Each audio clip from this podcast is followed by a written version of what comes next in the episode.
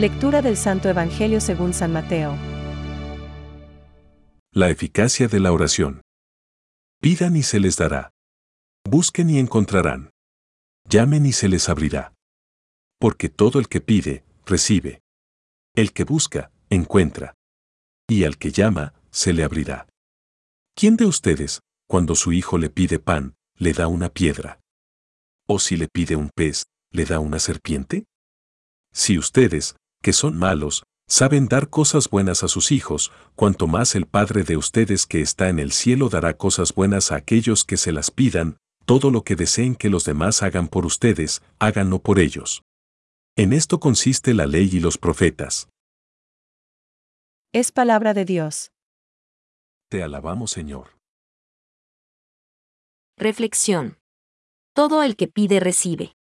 El que busca, halla. Hoy, Jesús nos habla de la necesidad y del poder de la oración. No podemos entender la vida cristiana sin relación con Dios, y en esta relación, la oración ocupa un lugar central. Mientras vivimos en este mundo, los cristianos nos encontramos en un camino de peregrinaje, pero la oración nos acerca a Dios, nos abre las puertas de su amor inmenso y nos anticipa ya las delicias del cielo. Por esto, la vida cristiana es una continua petición y búsqueda. Pedid y se os dará. Buscad y hallaréis. Llamad y se os abrirá. Mateo 7:7 nos dice Jesús. Al mismo tiempo, la oración va transformando el corazón de piedra en un corazón de carne.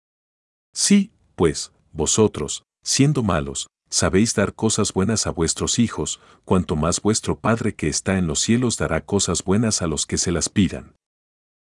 Mateo 7:11 El mejor resumen que podemos pedir a Dios se encuentra en el Padre nuestro.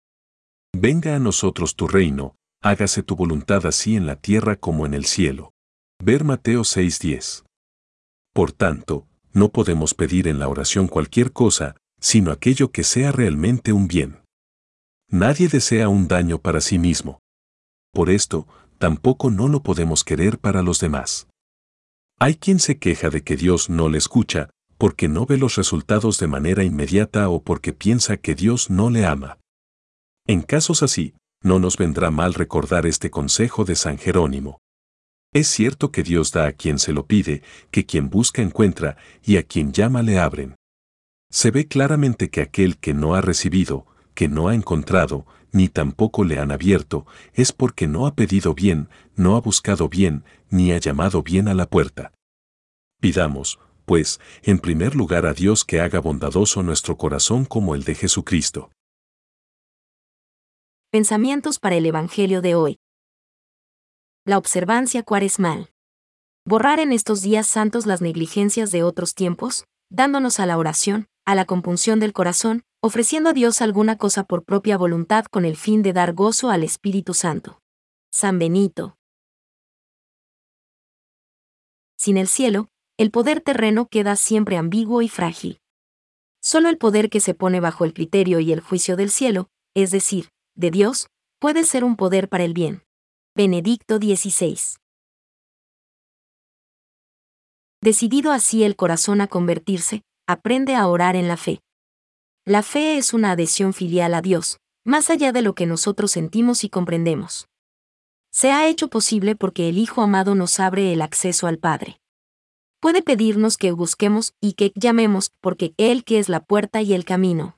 Catecismo de la Iglesia Católica, número 2.609.